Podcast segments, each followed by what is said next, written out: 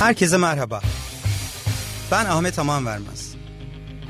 İnsan kaynakları, strateji, kültür, yönetim, liderlik, değişim, dönüşüm, mutluluk, başarı, motivasyon gibi kurumsal hayata dair pek çok konuyu konusunda uzman sürpriz konuklar eşliğinde konuşmak üzere her pazartesi saat 17-18 arası Radyo Gedik'te sizlerleyim. Kulağınız bizde olsun.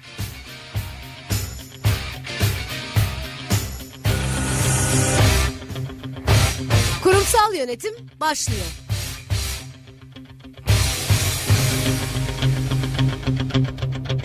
Evet, güzel bir haftadan herkese merhaba. Ben Ahmet Aman Vermez. E, kurumsal yönetim programımızda bugün e, tekstil sektörün dinamikleri, e, diğer sektörlere nazaran farklılaşan yönleri ve yine bu sektörün öne çıkan insan kaynakları dinamikleri üzerine konuşacağız. E, bu haftaki konuğum e, çok değerli e, Mavi grubu e, işe alım ve yetenek edindirme kıdemli müdürü Canan Emgen. Ee, öncelikle hoş geldin Canan. Ne iyi ettin de geldin bu yoğun iş trafiğinde e, bana da vakit ayırdın. Ay, ben teşekkür ederim davetin için. Gerçekten e, iyi bir yayın olacağını düşünüyorum. Kesinlikle Key- çok keyifli bir sohbetimiz olacak. Ee, sohbetimizi öncelikle tabii ki ben tanıyorum ancak e, dinleyicilerimiz de seni tanıması için eğitim hayatından başlayarak biraz bahseder misin kariyer yolculuğun hakkında? E, tabii ki Ahmet seve seve. e, Frankofonum bunu söylemekten de çok gurur duyuyorum. O yüzden herkesin tersine belki de e, liseden başlamayı hatta ortaokuldan başlamayı tercih ediyorum. Tamam harika. Ee, Saint Michel Fransız Kız Ortaokulu'ndan mezun oldum. Ee, sonrasında 3 yıl e, Saint Benoît'da devam ettim. Aslında o dönem e, böyle e, Fransızcaya sanırım doymuşum. Evet. Ee, ki e, o dönem nerede okusam İngilizce okusam ailemi de zorluyorum. Diyorum ki İngilizce okumak istiyorum. Ben galiba Fransızca devam etmek istemiyorum. Ee, dolayısıyla o dönemde işte Bilgi Üniversitesi yeni açılıyordu. Çok büyük bir heyecanla aslında Bilgi Üniversitesi işletme bölümüne girdim. Çok severek okudum. Ee, çok güzel arkadaşlıklar edindim. Ee, gerçekten bana hayatımın e, tüm arkadaşlığını hala da devam eden arkadaşlığını artı eşimi Evet. Ve e, şimdi de kızımı armağan etti. O yüzden benim için çok önemli e, Çok kişinin güzel. okuduğu okul. E, üniversitedeyken ne yaptım? E, I- Isaac'le yurt dışına gittim. O çok değerli bir tecrübeydi ki hala iş hayatımda bana katkısı olduğunu düşünüyorum ve e, şu dönemde de çalışıyorum. İşte Isaac'te staj yaparken oradan işte iş başvurularına başlıyor. Yeni mezun ne yapar? İşte bir başvuru yapalım. E, çeşitli yerlere başvuruyoruz. Oradan e, önüme bir iş ilanı çıktı. İnsan kaynakları alanında e, danışmanlık e, veren bir e, firmayla karşılaştım ve ona başvuruda bulundum. Döner dönmez beni görüşmeye davet ettiler. Hani aklında insan kaynakları var mıydı diye sorarsan Evet. Var mıydı? Yoktu. o dönemde. Yoktu. İnanılmaz bir pazarlama e, aşkıyla aslında mezun olmuştuk. Bence tıpkı şimdiki tüm gençler gibi. Peki. E, da- da- işte görüşmeye davet ettiler. Gittim ve birden kendimi e, böyle 15 gün içerisinde insan kaynakları danışmanlık alanında buldum. E, o dönemdeki o şirketin partneri şöyle dedi. Herkes pazar neden dedi pazarlama istiyorsun dedim işte annem Trend bu. Trend bu. Ee, annem dünyanın en büyük firmalarından bir tanesinde çalışıyor. Ee, dedi etrafında çalışan mı var? Evet dedim var. İşte böyle böyle çok halen sektörün lideri bir fi- firmada çalışıyordu o dönemde. Dedi o yüzdendir. Sen dedi bir git yat. Ee, bir su iç. Bunun üstüne bir düşün. Peki dedim düşünürüm Ayşe Hanım. Düşünme o düşünme üç buçuk yıl ee, insan kaynakları yönetim Alanında. alanında, ee, işe alımla başladım. Çok güzel. Ee, sonrasında işte üç buçuk yıl bittikten sonra dedim ki ben bu insanları işe alıyorum. Orta ve üst düzey işe alım projeleri gerçekleştiriyoruz. Sen de e, çok Evet. iyi bilirsin. Artı bir de danışmanlık veriyoruz. Tabii o zaman böyle yaşımız da çok genç. Tabii çok kişi böyle çok ciddiye de almıyor seni. Ama yavaş yavaş ciddiye alınmaya başlıyor diyorum. Dedim ki kendime ben bu kişileri işe alıyorum ama masanın diğer tarafında acaba ne oluyor? Bunlar şirkette ne yapıyor bu aldığım e, kişiler? Diyerekten e, şirket tarafına e, geçmek istedim. Dediler emin misin? Eminim. O dönem bir de evleniyorum. Emin misin? Bu kadar büyük değişiklik hem evlilik hem iş nasıl yapacaksın? Dedim yaparım.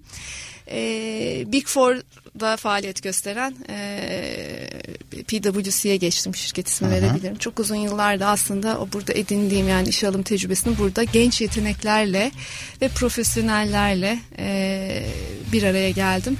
Orada işte biraz işin rengi değişti. Beni şimdiki hani zamanıma getiren aslında bugünlere önemli getiren deneyimler. önemli deneyimler gençlerle bir arada olan bir iş kazandırdı ki hala aslında mesleğim o şekilde e, devam ediyor. Sonra farklı iki tane sektörde çalıştıktan sonra da e, neler bunlar bir banka tecrübe ettim bir e, büyük bir sağlık grubunda çalıştım. E, böyle bu her iki firmada da yani her iki sektörde de Türkiye'nin değişik yapısındaki kişilerle çalışma imkanı buldum. İnanılmaz bir çeşitlilik kazandırdığını daha sonradan fark ediyor insan. İçindeyken çok hissetmiyor ama aslında bir bakmışım 17 e, yıl oldu iş hayatında. E, bir bakmışım ki Türkiye'nin belki de sosyoekonomik e, verisini gençlerin beklentilerini çıkarmış bir nebze çıkarmış en azından ve deneyimlemiş bir kişi olmuşum. Harika. Aslında baktığımızda e, hayaller pazarlama derken gerçekten insan kaynaklarıyla e, başlayan kariyer hayatı Aynen. 17 yıl devam etti. Bu 17 yıla danışmanlıkla birlikte e, bankacılık sektörü ve sağlık sektörü ve son olarak da şu an hazır giyim sektörü üzerine e, uzmanlıklarına devam ediyorsun. Tabii şimdi 17 yıl deyince biraz yaşımız ortaya çıksın anlamında söylemiyorum. Lütfen e, affına sığınıyorum. Evet.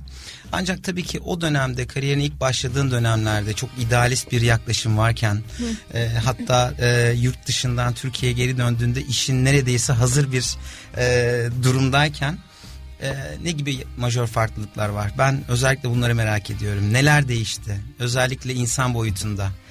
Ee, insan boyutunda değişimler var. Bence birçok şu an iş hayatında e, olan kişilerin de e, içinde olduğu e, bu jenerasyon farklılıkları e, çalışma ortamındaki dinamiklerin değişimi e, gibi e, ve tabii insan kaynaklarına böyle hani çok hani girebilecek o girecek olursak da işte bu yetkinlikler beklenen özellikler e, çok değişti. Biz hani ilk başladığımız yıllarda tabii 2000'li yılların başı e, ve birçok aslında kriz de gördük e, o dönemde. E, şimdiki krizlerden biraz daha farklı krizler. Ben böyle çok içine düşmedim Allah'tan. Evet. Yani öyle o konuda çok şanslıydım ama Neydi e, oradaki yapı? Biz biz böyle daha işin içine girerek çalışmayı tercih eden, e, kendimizden daha çok vermeyi tercih eden e, bir yapıdayken e, zaman içerisinde bu yeni jenerasyonun da devreye girmesiyle daha sorgulayıcı bir iş ortamına e, dönüştü. Da, bizim sorgulamadığımızı gençlerin e, daha da sorgulayarak sorgulayarak ilerlediğini gördüm. Teknoloji çok değişti bir kere. E, bu kadar hızlı bir teknoloji yoktu. Yani biz bir işte aday arama sürecinde hani bir portal üzerinden çalışırdık ki o portal daha yeni açılmıştı. Evet. Şimdi birçok kanal var. E, sosyal medya diye bir şey yok aslında. Şu an sosyal medya diye var. Yani birçok bağlamda e, bizi e, dürten çok fazla e, etkenin içerisinde e, bulduk.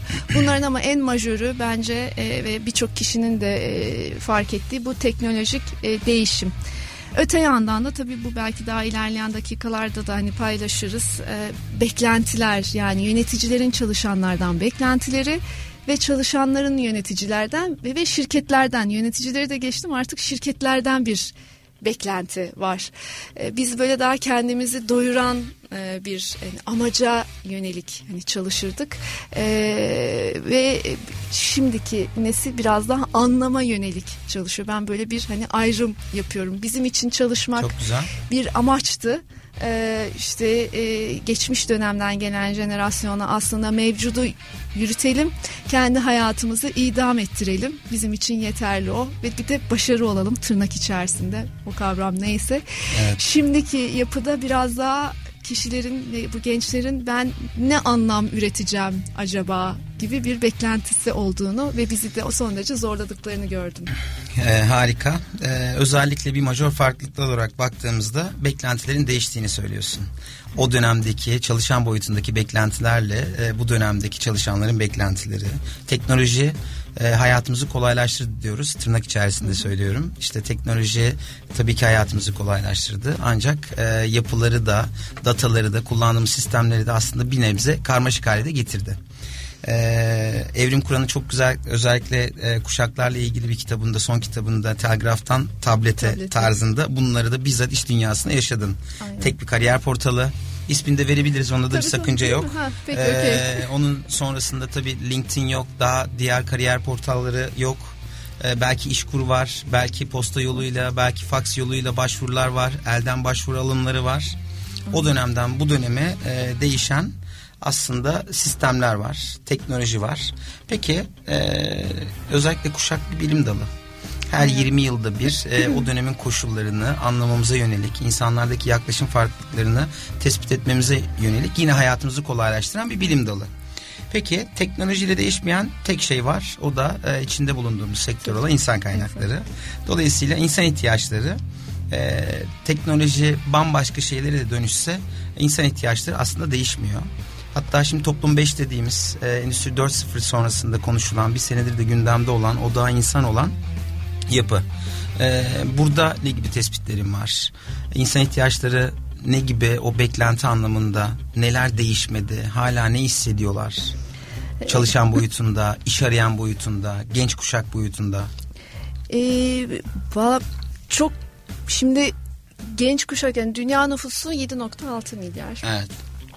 Yaş ortalaması 30.6'ymış en son veriler. Türkiye'de 32. Hani hala çok genç bir nüfusa sahibiz. Ee, burada ve bu hani biraz evvel Evrim Kur'an'dan bahsetti. Evet. Ben de en son kitabını hani okudum. Bu evet. Z kuşağı. Şimdi biz evet. bitiyoruz ama biz bir daha bir 10 10-14 sene daha e, buradayız. Evet. Y kuşağı var. Hani o anlam dediğim noktada Z'nin beklentisinin daha artacağını öngörüyor. Hatta diyor ki işte Y kuşağı e, daha hani tüketim hani odaklıydı aslında. Belki iş hayatını da aslında o noktada hani tüketim olarak bakıyor ama bu Z böyle hani gümbür gümbür geliyor. Hani oradaki beklentilerde biraz evvel dediğim gibi daha anlamlı bir deneyim bekliyorlar. Daha e, görsel bir deneyim elde etmek istiyorlar.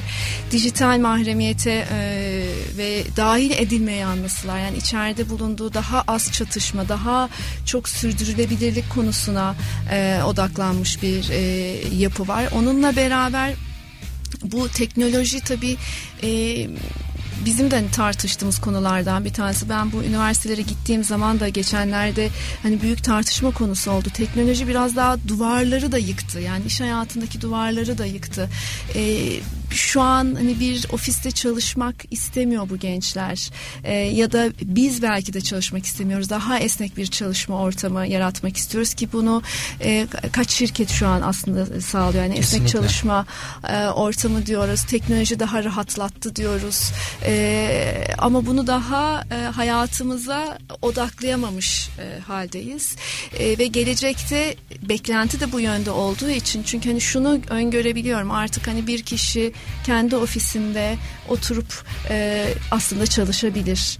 E, herhangi bir yere gün içerisinde gitmesine gerek olmayabilir. Buradan işte e, ne bileyim örneğin bir yani İngiltere'deki bir ofisle irtibatı çok rahatlıkla her saatte geçip e, çalışabilir.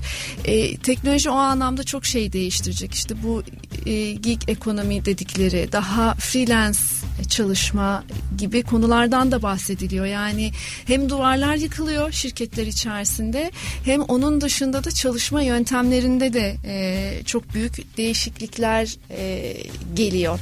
E, bu teknoloji yapısı tabii beklentileri de çok yani kişilerden beklentileri de değiştiriyor. Yani bu işte mesleklerin belli mesleklerin önümüzdeki dönemde belki hani yok olacağı ee, onun da belirli bir yüzdesi var şu an e, tam e, hatırlayamadım hatırlarsam hani söylerim e, ama 2030 yılına kadar e, belirli orandaki mesleklerinde aslında şu an mezun olacak çocukların e, ileride meslek sahibi olamayacaklarını mevcut şu an bizim yaptığımız işi evet. belki de yapmayacakları belki de şu anki mevcuttaki mesleklerin yüzde yetmiş beşi e, gelecekte olmayacak. gelecekte olmayacak. Bunu net Aynen. olarak görebiliyoruz Aynen. yani.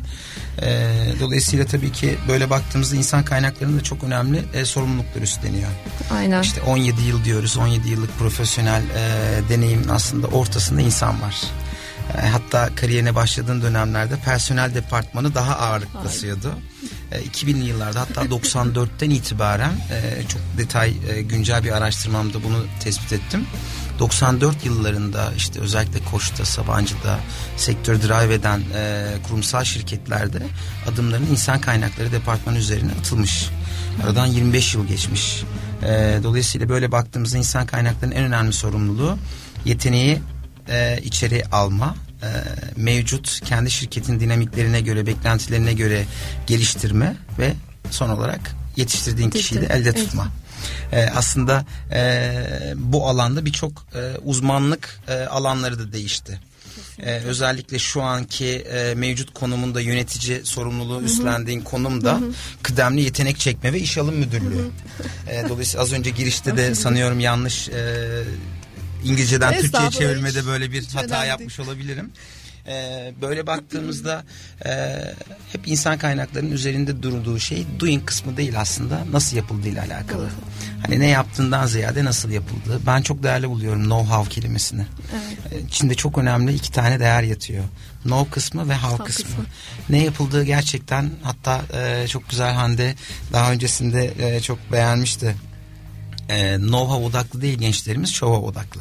Show. Evet yani bir konuda uzmanlaşmak yerine evet. e, bildiği şeyi bir an evvel göstermek, bir an evvel dahil olmak, karar alırken mutlaka onun fikirlerini alma gibi.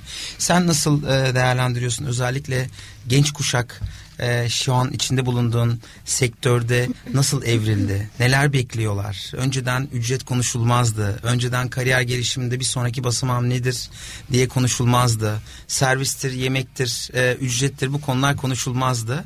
Şu an e, özellikle bir insan kaynaklarında e, yeteneğin edinilmesi, içeri çekilmesi ve elde tutulması konusunda çok ciddi uzmanlık alanlarım var. Doğru. Ee, Neler değişti? E, nelerle mücadele e, var şu an insan kaynakları profesyonellerinin? E, bir kere eminim hani okumuşsundur birçok araştırma ileride CEO'lara sordukları zaman en endişe verici konuların ne olduğunu başında bu benim de ünvanıma sağ olsunlar verdiler. Yetenek çekme gibi böyle afili bir isim. Evet. Ee, yetenek çekme olacak diyorlar. Evet. Ee, çünkü e, sonuç olarak bir beyin göçü de var. Yani Türkiye'ye baktığımız zaman işte bu geçenlerde Twitter'da da hani çokça çıktı işte İstanbul Erkek Lisesi, Alman Lisesi'nden hani çıkan yani özel okullardan çıkanların hani beyin göçünün olduğu. Dolayısıyla bu bir beyin göçünü hani Türkiye olarak belki hani o belki başka bir konu ama e, o noktada e, engellemek e, gerekebiliyor.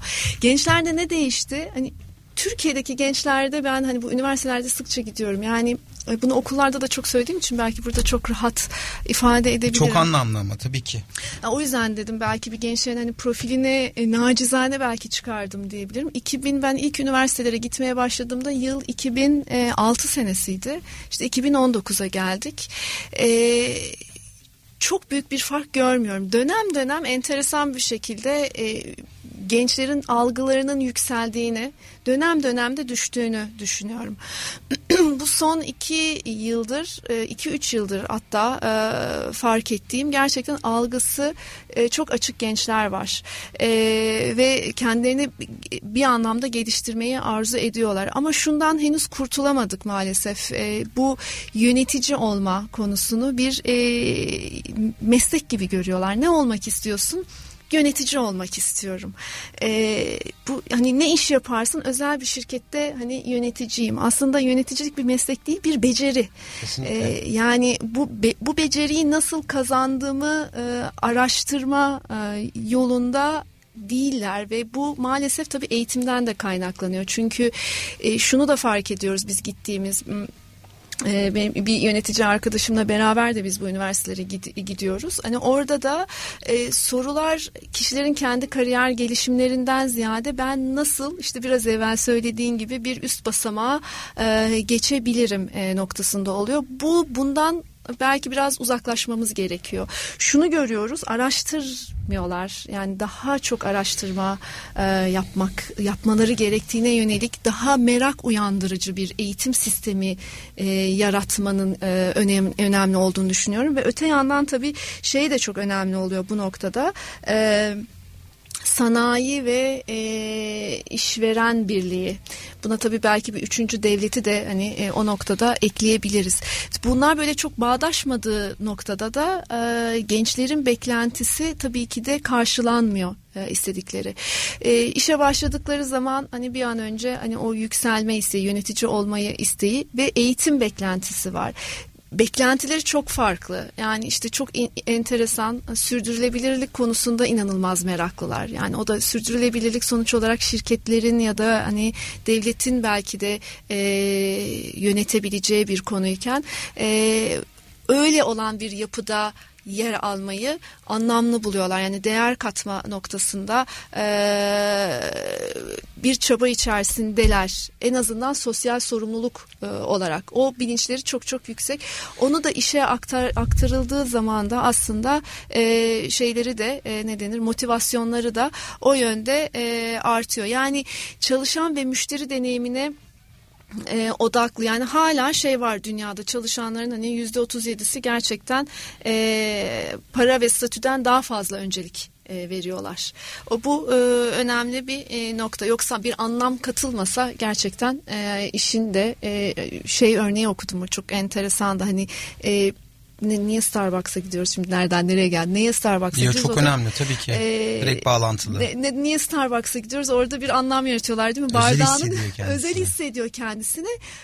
İşte çalışan da kendini özel hissetmek istiyor. Yani hepimiz özel hissetmek evet. istiyoruz. Sadece onların daha e, yeni gelecek olan çalışan kitlesinin daha özel hissetmeye ihtiyacı var. Ne kadar iyi karşılanırlarsa bu noktada hani şeyde e, yani şeyde şeyden başlıyor bu tabii işe ilk başladığı günden itibaren yani bir işe alım sürecindeki yaklaşımından şirketin ilk işe girdiği işte o onboarding denilen evet. belki de ilk 6 aylık dönem e, onların e, orada bağ, bağlı bir şekilde kalıp kalmayacağının ölçütünü de veriyor. Ama genel eğilim e, görebildiğim kadarıyla ne kadar fazla deneyim elde edersem o kadar çok e, mutlu olurum e, noktasında birleşiyor zannedersem. Kesinlikle. Aslında e, dikkat süreleri de gittikçe azalıyor. En son yapılan bir araştırmada 11 dakika 4 saniyeydi. 4 saniye. Bir işe full fokus odaklanıp e, işi yapma süresi. 25 dakika ise e, dikkatin dağıldı. Odağın gitti tekrar aynı işe odaklanma süresi de 25 dakika. 25 dakika. Çok ciddi bir oran. Baktığınızda bir işte bir çalışma saatleri süresince maksimum üç tane farklı şeye odaklanabiliyorsun. Çok ciddi bir e, durum. Özellikle işte genç kuşakların beklentileri tabii ki önce bir para değil biraz daha dahil olmayı istiyorlar. Bununla ilgili MT projeleri yapıyoruz. Muhtemelen e, şu an e, uzmanlık alanlarından bir tanesi de bu. Yetenek çekme dediğimiz aslında e, yönetici adayı gelecekte de o insanların apoletten bağımsız süreç yönetsin yapmış olduğu işte insanlara delegasyonu öğretsin, uzmanlıkla birlikte işini zenginleştirsin. E, bu belki bir önümüzdeki 10 sene boyunca da hala gündemde olacak İK konularından bir tanesi. Elbette. E, reputasyon yüksek üniversitelere gidiyoruz e, MT projeleri için işte kurumsal ve uluslararası müşterilerimize e, MT'ler almak için aday listesi oluşturuyoruz. İşte referanslar devreye giriyor. Üniversitelerle corporate bir işler yapıyoruz. Reputasyon yüksek üniversitelere gittiğimizde çok genç bir arkadaşımız daha yolun başında üniversiteyi yeni bitirmiş.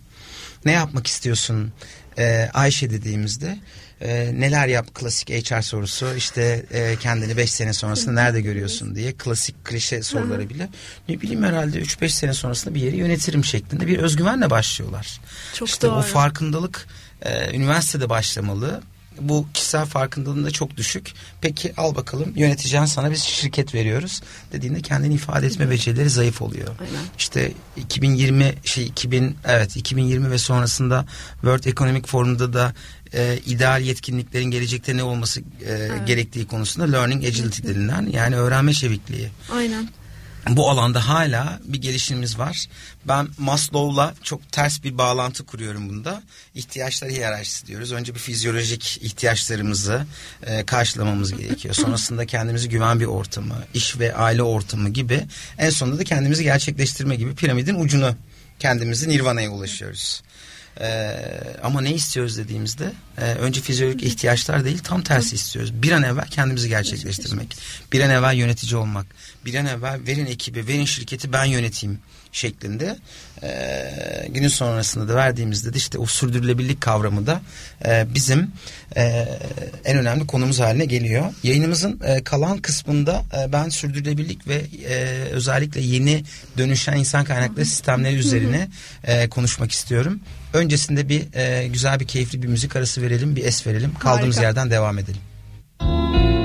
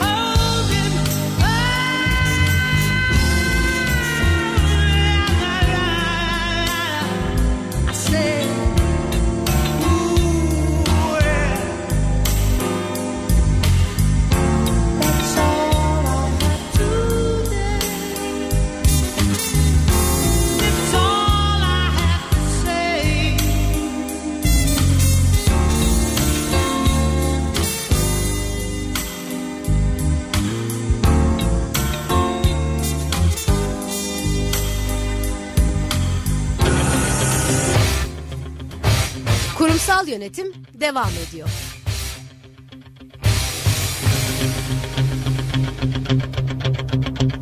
Evet herkese tekrar merhaba. Ee, yine insan kaynakları dedik, yine çalışan boyutu dedik, ee, yine yaklaşım farklılıkları, kuşaklar falan derken e, şimdi biraz daha hazır insan kaynakları profesyonelini yakalamışken e, bütün şirketlerin en önemli konularından bir tanesi olan bu meşhur yetkinlik kavramı ve meşhur bunların seviyeleri. Hani yetkinlik var bir de üstüne bunların seviyelerini de her bir ünvan bazında sınıflandırma anlamında kullandığımız en önemli tool'lardan bir tanesi. Bilgi, beceri, deneyim. Bunların Bilgi, beceri. toplamı eşittir yetkinlik, Yetkinlik. bence. Doğru. Aynen. Bunun bir bilimsel bir e, tanımı illaki vardır. E, ama teorik olarak bildiğimizi, deneyim olarak aktardıklarımızı ve bunun üzerine bir anlam koyduğumuzda bir yetkinlik diyoruz. Ben önceden yetkinlik deyince asla vazgeçilmez e, mizaç gibi, kişilik gibi değişmez bir kavram, analitik beceri. Hani yoksa bittin. Mümkün değil. Dışarıdan istediğin kadar en iyi eğitimleri al. Bu değişmez olarak biliyordum. Ee, şimdi üstüne de bir de IQ diyoruz, EQ diyoruz, duygusal zeka, zeka diyoruz. Her şeyin başı iletişim diyoruz, beşeri ilişkiler diyoruz. Ee, evet bu konularda değerli bilgileri almak isterim. Senin gözünden Ye- yetkinlik, e, IQ, e, duygusal zeka neler ön planda olacak? Bu yarışta kim e, ilk üçte yer İlk- alacak ilk üçte. gelecekte? O tabii onu çok söylemek mümkün değil ama bu yetkinlik deyince zaten kimse pek anlamıyor. Çok Evet. insan kaynakları terimi. Evet. Aslında Hatta çok özür dilerim araya gireceğim. Çok saçma bir kompetan denilen bir kavramı bile artık Türkçeleştirdik yani. Biliyor kompetan. Kompetan. kompetan aynen Evet. öyle. Ee, ama, ama kullanıyoruz. Ee, kullanıyoruz bu şekilde e, ilerliyoruz. Ee, tabii yetkinlikler yani çalışma hayatıyla da çok gelişen yani bilgi becerinin yani geçmişte e, deneyimlenenin gelecekte de, de yapılabileceğinin bir göstergesi. Kültür ve stratejiye kadar e, bir yolculuk O- aslında baktığımızda. aynen. Her şeye bağlanılabilir. Her şeye bağlanılabilir. Yani burada biraz evvel şeye girdin işte bu e, ekonomik dünya ekonomik forumunun 2022 raporunda işte ge- gelecekteki yetkinlikler neler olacak? Orada bir kere bu son dönemde de en çok konuşulan aslında e, bu EQ yani IQ mu EQ mu? Biz IQ ile e, yetiştik. Ama günümüzde bu e, EQ devreye girdi. Yani bu EQ dediğimiz nedir? Aslında duygusal zeka bir nevi nedir? İşte duyguları algılama duyguları kullanma anlama ve aslında yönetme yani tamamıyla e, dörde e, ayrılıyor ve bu da aslında şirket içerisindeki duygusal sermayeyi oluşturuyor. Yani Evet. gelecekte aslında bu hem yine aynı şekilde bu workplace e, issue e, şey raporunda da işte e, karşılaşılan en başta gelecek olan şeylerin başında hala yüzde 75 insan ilişkisi Ön planda. ön plana çıkmış. Yüzde 25'te finans ve teknik. Yani bu ne demek oluyor? Aslında yetkinlik, yetkinliğin bir noktasında da e, insana halen bağlanıyor. Yani e, işte bu raporda neler gözüküyor? Bu insanın yaratıcılığının bir kere yükselmesi. Yani öyle bir beklenti var bundan sonra. Dünya o tarafa gidiyor. Teknoloji tasarımı, teknoloji dedik. E, teknolojiyi nasıl tasarlıyor? Eleştirel düşünebiliyor mu? Artık çünkü eleştirmeden e, bir işi e, odaklamak ve sürdürmek çok mümkün değil. Karmaşık problemlerin çözülmesi e, ve liderlik ve sosyal etkileşim yani bunlar aslında işte akıl yürütme, sistemsel analiz gibi noktalar aslında temelinde gerçekten çoğunluğu insan ilişkisine de e, buradaki e, duygusal zekaya da yönleniyor ve bu tabi duygusal sermaye ileride de e, psikolojik sermayeye dönüşüyor ve aslında kurum ve kültürleri o noktada oluşturuyor. Yani aslında duygusal e, zeka bir noktada çalışılan kurumun da kim olursa olsun aslında iklimini belirliyor. Ee, bu da hani yeni bir kavram. Ee, ben hani şöyle bir ayırıyorum. Bir hani kurum kültürü diyoruz. Ee, yetkinlikler o kurum kültürü içerisinde belirlenebilir diyoruz ama bir de kurum iklimi var. Ee, onu da şöyle ayırıyorlar. Çok hoşuma gitti. Kurum kültürü şirketin aslında çalışma tarzı. Kurum iklimi e, dediğimiz zaman da insanların o kültürü içerisinde hissettikleri. Yani ben o işte havanın o gün yağışlı ya da bulutlu olması gibi. Ben o şirkete gittiğim zaman kendimi o gün nasıl hissediyorum? Bulutlu mu hissediyorum yoksa güneşli açık havada mutlu mu hissediyorum? Çalışma ortamını yaratan şeyler e, re, e, yöneliyor ve bu da kişilerin tabii ki de gelişim alanlarını son derece etki, e, etkiliyor ve ya, tabii yetkinlik şuna da bağlı kişinin kendisiyle geliş kendisini geliştirmeye yönelik arzu ve emelinin dışında da be- beraber çalıştığı hani yöneticisinin de aslında e, birlikte ortak bir paydada ve ortak bir amaca hizmet etmesiyle de aslında gelişebilir. Yani bu noktada ben hani şeye bakıyorum yani yeni bir çalışan bir hani işe girdiği zaman aslında e, hiçbir becerisi hiçbir hani o anlamda e, kanıtlanmış bir e, yetkinliği yok. Dolayısıyla da mevcut işi yaparken aslında o iş üzerinde hani on the job training dediğimiz noktada da o yetkinlikler gelişebilir.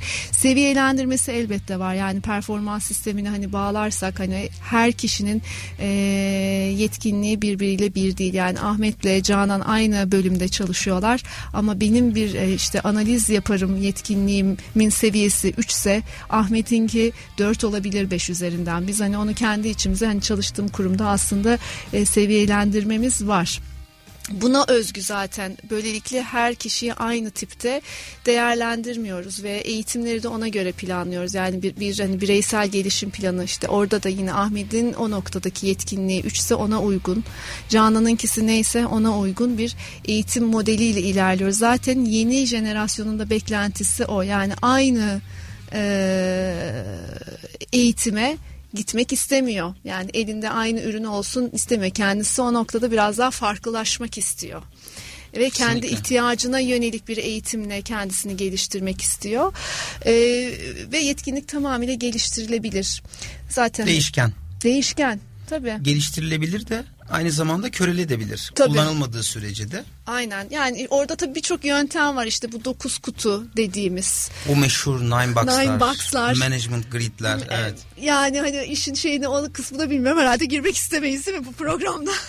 Evet, dinleyicilerimizin de e, beynini yakmamak Evet. adına e, manşetler halinde konuşmuş olmak yeterli bence. E, özetleyecek olursak farklılaşma Aynen. en önemli yetkinlikte gelecekte bizi geleceğe taşıyacak yetkinliklerde olması gereken adı istediği kadar beşeri ilişki olsun. istediği Aynen. kadar öğrenme yetisi, karmaşık problemlerle baş edebilme. Biz e, eminim 5 sene sonrasında da yine özü iletişim olan, özü e, benim amacım ne, karşı tarafa faydası ne bunu net bir şekilde ifade edebilme konusunda birçok yeni kelimeler de kazandıracak İK profesyonelleri, meslektaşlarımız ilerleyen zamanda. E, tasarım kafası dedim ben onu özetleyecek olursak. Çok doğru. Ee, ve eleştirisel yaklaşım. Yani diyor ki gelecekte biz survive etmemiz için, var olmamız için kesinlikle ama kesinlikle en güçlü kaslarımız düşünmek olmalı, öğrenebilme yetimiz olmalı ve bununla birlikte de e, direkt dogmatik bilgiler doğrultusunda değil sorgulayan bu işin doğruluğunu ya da işi geliştirme konusunda da kafa yoran insanlar bir noktada fark yaratacak. Kesinlikle. Orada şeyi eklemek isterim. Tabii eleştirel, yapıcı eleştiri. Yani yıkıcı değil. Gerektiği noktalarda belki çok ufak bir yüzdesel hani yıkıcılıktan değil ben hani bunu nasıl iyileştiririm yani bir kötü sonuç çıksa dahi o kötünün içerisindeki o iyimserlik yani iyimserlik dediğimizde de gelecekte bir planın varsa iyimser olabilirsin aslında Evet. onu da eleştirisel düşünceyle birleştirip daha yapıcı bir eleştiri belki daha doğru olabilir. Çünkü Kesinlikle. daha negatif bir yapımız var sosyokültürel olarak. Aman diyeyim yani onu iş hayatında biraz daha hani uzaklaştırıp Evet. daha pozitif bir bakış açısıyla eleştirmek daha faydalı olacaktır. Ee, işte ne yazık ki yapılan istatistikler işimiz gereği bunları da çok araştırıyoruz. Dünyada ne oluyor? Demografik yapıda neler oluyor? Hem Türkiye'de hem içinde bulunduğumuz sektörde birçok araştırma, sorgulama yapmak zorundayız. Çünkü Kesinlikle. gençleri de e, aynı seviyede yakalamak adına, onların adına düşünebilmek adına e, bu konuda da geri bildirim dünyada yapılan bir araştırmada e, verilen 5 geri bildirim 4'ü negatif Evet. o bir tane pozitif geri bildirim o enkazı o dört geri bildirimle olumsuz geri bildirimle yerle yeksan eden o kişiyi e, o olumlu bir tane feedback e, toparlamaya çalışıyor. Böyle aslında vahim bir durumdan bahsediyoruz. Ne yazık ki eleştiri dedin. İşte en azından geri bildirimi bile hala eleştiri olarak algılıyoruz. Maalesef. E, ve en azından geri bildirimi, işte, eleştiriyi bari yapıcı eleştiriye dönüştürebiliriz. Evet. Bu konuda da koçluk kavramları çok önemli devrede. İşte Evet. bu durumu değiştirebilir misin? Kontrol altına alabilir misin? En önemli koçluk soruları bunlar. Aynen. Karşı tarafı harekete geçirebilme konusunda. Ee, özellikle kurum kültürü ve kurum iklimi dedin çok güzel. Ben bunların notlarını aldım. Ee, çok değerli bilgiler. Sonuçta farklılaşmak diyoruz. Farklı bakış açısıyla. işte aynı performansta potansiyeli ne yazık ki aynı potada ergitiyor. Özellikle üst düzey yöneticiler. Tamamıyla birbirinden Farklı. farklı. Performans geçmişle alakalı. Evet. Potansiyel gelecekle Gelecekle alakalı. alakalı. Kültür geçmişle alakalı. Strateji gelecekle Gelecekle alakalı. Böyle böyle e, aslında çok basit olan e, şeyleri biraz daha farkındalığı arttırabiliriz diye düşünüyorum. E, şimdi özellikle bundan sonrası için yeni nesil birçok insan kaynakları uygulamaları var. E, yeni insan kaynakları profesyonellerin sorumlulukları var. E, ne bileyim aklımıza teknolojiyle gelen big data var. Analizlerin sonrasında hipotez, antitez birçok farklı gelecek stratejileriyle ilgili e, yeni uygulamalar da var. E, en önemli maddeleri böyle tek tek tek konuşmak e, yerine belki ilerleyen zamanda bunları da ele alabiliriz. E, şimdiden de bir yayın sözü almak istiyorum. Harika. Ee, bunun dışında best practice'lerle ilgili eminim çok güzel uygulamalar var. İşte ekip, takım hatta takım çalışması da artık geri planda kalmaya başladı. Çünkü olumsuz bir anlamı var. Ee, takım, Tabii. ayak takımı gibi bir algı oluşmaya başladı. Takımdan ekibe dönüşme Ekibe dönüştü. yaklaşımları e, gündemde. Tabii ki çeşitlilik, tabii ki dahil etme konuları, insan kaynaklarının en önemli sorumlulukları. Ben son olarak e, özellikle bu farkındalığı, bu farklılaşmanın ne kadar önemli olduğunu, e, tasarım kafasının ne kadar bizi geleceğe taşıyacağı konusunda sosyal sorumluluk anlamında da çok güzel projeler yaptığını biliyorum. Hem kendi e, bireysel olarak hem mesleki anlamda. Biraz bunlardan da değinmeni isteyeceğim. Ee, farklılaşmak anlamında mı? Evet, sosyal sorumluluk Sosyal- kapsamında bunların ne kadar önemli olduğunu e, sen insanlara da aktarma konusunda bir gaye edinmişsin. Evet, evet. Yani biz e, bu e, bahsetmiş olduğum benim be- beraber çalıştığım yöneticimle beraber biz bu üniversite bu gençleri ben dert edindim galiba. Evet. Ee, İçimize kaçtı bu gençlerin beklentileri. Aynen öyle. Yani ben hani böyle, böyle biraz uzak durdukça içine de hani düştüm. Bunu biz sosyal sorumluluk olarak görüyoruz. Yani bu üniversite işim tabii buna el veriyor. Yani çok hani çok şükür yani çok hani bu işi de böyle çok severek yapıyorum gerçekten ama e, bu gençlerle bir araya geldiğimiz zaman bu bir nevi bir sosyal sorumluluk. Yani orada bin kişi sizi dinleyebilir. 10 kişi dinleyebilir. Hiç önemli değil. Tabii. Orada sizin anlattığınız Birkaç kişi bile olsa birkaç kişi bile olsa onlara hani ışık tutmak çok önemli. Ama öte yandan tabii bu hani her ne kadar biz kendimize yönetici desek de bizim de bir ekiplerimiz var ve bu ekipler de aslında çok genç ve o sıralardan yetişmiş bizimle beraber Tabii. çalışan kişiler. İşte bu biraz evvel söylediğin işte koçluk, mentorluk yani onları bir hani düşündürtmeye sevk etmek de aslında bir nevi e, yani düş, ekip ol, yani ekip olmak tabii bir arada aslında bir amaca Biz hizmet bilinci, eder. evet. Biz bilincini yaratmak. Ee, bizim bundan sonraki aslında hani odaklanacağımız hani konular bunlar ve bunların e, bu kişileri ne kadar hani araştırmaya sevk edersek, ne kadar meraklandırabilirsek, ne kadar belki onlara ilham olabilirsek. Çünkü gerçekten buna e, e, herkesin e, ihtiyacı e, var ve olacak ve tabii bu birçok şeyle de şirket işte dijitalleşme dedik, e, beklentilerin değişmesi dedik. Bunlarla da bir noktada adapte olacağız. Birçok konu var. Program sözün daim ol- olursa da orada tabii da ki onları her e, zaman geçerli. E, çünkü konuşulacak çok konu var. Çok konu var. E, Şunu be- belki ekleyebilirim, şey diyebilirim. Yani yani yaratmak istediğimiz fark nedir? Bizim hani bundan sonraki duygusal mirasımız ne olacak? Hani biz bu noktada gerçekten doğru yolda mıyız?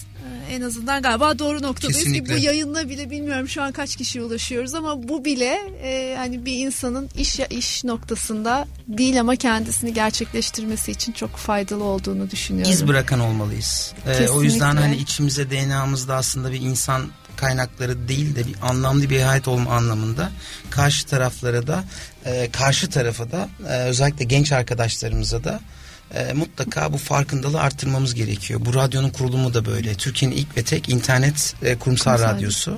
Amacımız çalışanla işveren arasındaki yaklaşım Yak- farklılıklarını gidermeye yönelik. Doğru yolda olduğumuzu düşünüyorum. E, çok değerli senin gibi konuklarımla işin içinden gelen profesyonellerle de bu farkındalığı arttırmayı hedefliyoruz. E, ben çok teşekkür ederim bugünkü e, konuk davetimi kabul ettiğin için. Ben çok teşekkür ilerleyen ederim. zamanda bambaşka konularla muhtemelen 2020'nin belki ilk çeyreğinde bir şeyler daha değişecek.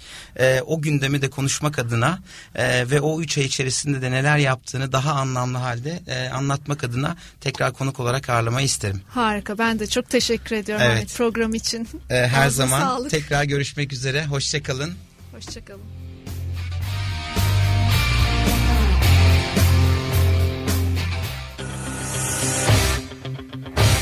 Kurumsal yönetim sona erdi.